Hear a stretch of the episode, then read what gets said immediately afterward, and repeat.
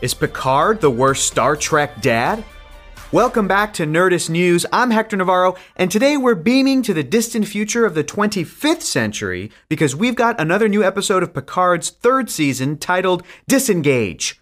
Like the first episode of this season, this episode was full of references to Star Trek as a whole, and there were some pretty big revelations too, which has us asking the question who is the worst father in the Star Trek franchise? The answer may surprise you.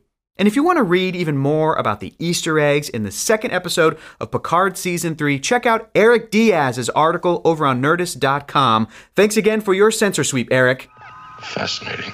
But if you don't want to be spoiled as to what exactly happened a few hundred years from now, pause this video, go watch the newest episode of Picard, and then come back and watch this. You have 15 minutes. 15.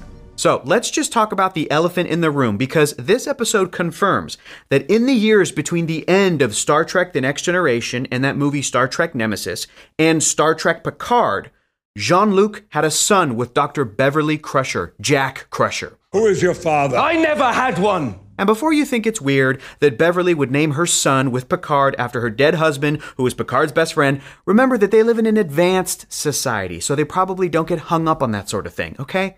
Relax. And while Star Trek is a show about the best of humanity learning about the universe with ethical dilemmas and phaser battles along the way, one theme that constantly crops up across the series and films is daddy issues. And Picard's estranged son Jack brings that tradition to the next generation. Literally. Who is your father? I never had one. Picard's realization that he's been absent from his son's life brings us to the question is he the worst father in Star Trek history? No, not in the least. But who is the baddest daddy in Star Trek? Don't speculate. Tell me, honestly. Many of Trek's characters have complicated relationships with their father, like Tom Paris or William Riker.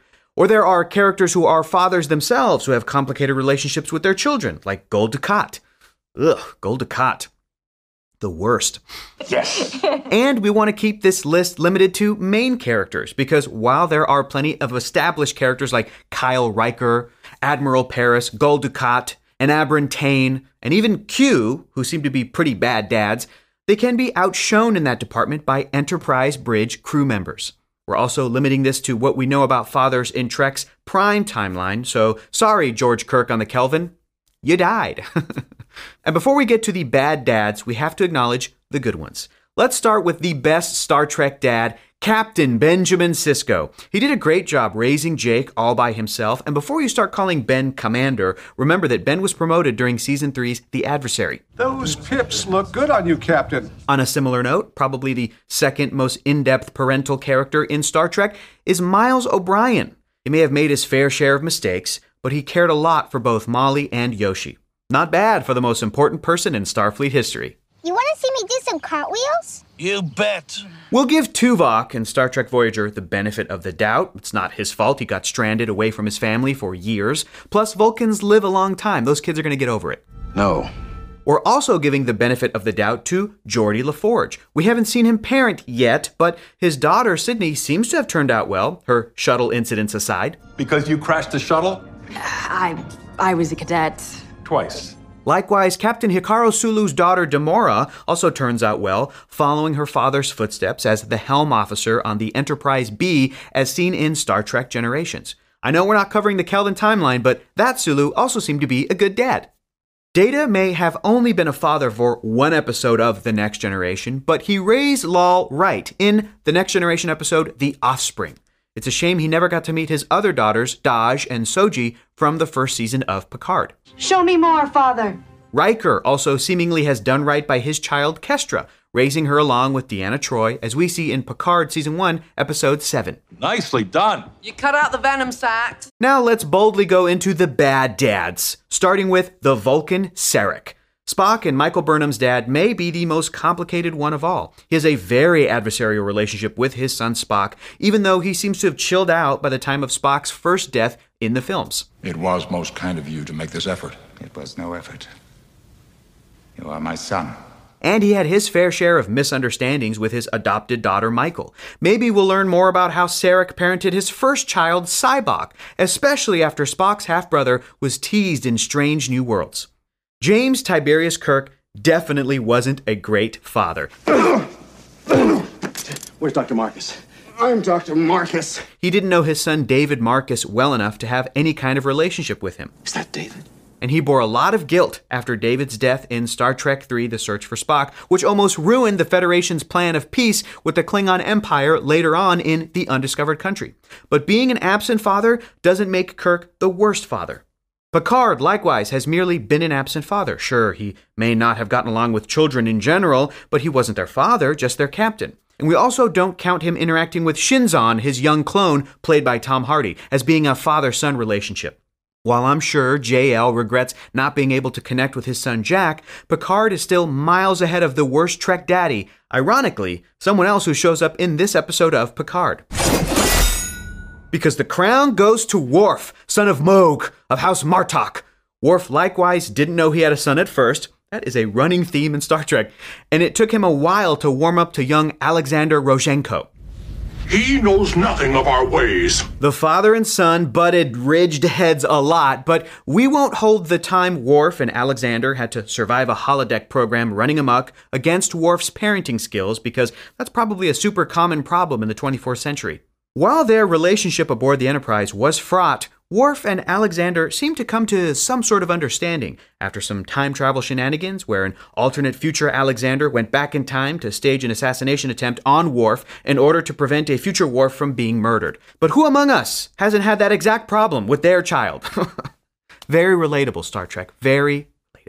But afterwards, Alexander went back to live on Earth, and Worf doesn't see his son again for years until Alexander shows up as a member of the Klingon Defense Force during the Dominion War, which digs up a bunch of their old drama before they again make up. So maybe all's well that ends well with Worf.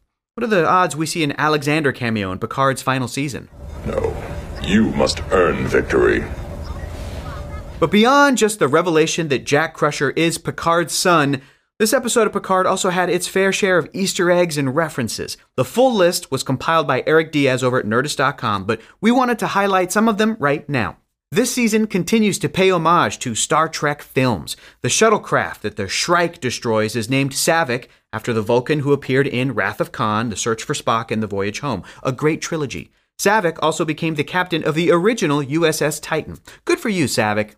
Also, the Titan fleeing into the nebula at the end of the episode recalls both the Mutara Nebula in The Wrath of Khan and when Picard tried a similar ruse to hide from the Borg in Best of Both Worlds. There are two new musical references added this episode. I love these. The first is the music associated with the Shrike referencing the absolutely classic original series episode Balance of Terror. Also, Worf's appearance is accompanied by Jerry Goldsmith's Klingon theme from the original motion picture. Picard points out that one of Jack Crusher's criminal exploits took place on Binar 3. This planet was only seen in the Next Generation Season 1 episode 11001001. Try saying that five times fast. Do it! And then film yourself and then tag me on Twitter. I want to see that. There were also a couple of Easter eggs for fans of Deep Space Nine. When Raffi looks up Sneed, we see that his known accomplices include Quark, Brunt, and the ever talkative Morn. Sneed even has a baseball in his collection of human items, something he might have learned about from Quark. Sneed also name drops Section 31, which seem to be a lot less secretive than they were during the Dominion War in Deep Space Nine if their existence is now known outside of Starfleet. With Raffi working for Starfleet Intelligence, we wonder if the shady organization could make an appearance as well. And we're excited to see what new references to Trek history we'll see when the third episode of Picard comes out next Thursday. But in the meantime, what do you folks think? Who is Star Trek's worst dad? Who is the best dad? It's probably not the diviner from Star Trek Prodigy, right? and did you spot any other Easter eggs? Are you not seeing what I'm seeing? Let us know in the comments below. Thank you so much for watching, and for the latest and greatest in the world of pop culture, stay tuned to Nerdist.com. By the way, are Like- we mentioning anything of um, Star Trek Prodigy? Worf Yes. and his son? Oh, wait. Just fing wait, bro. Oh, wait.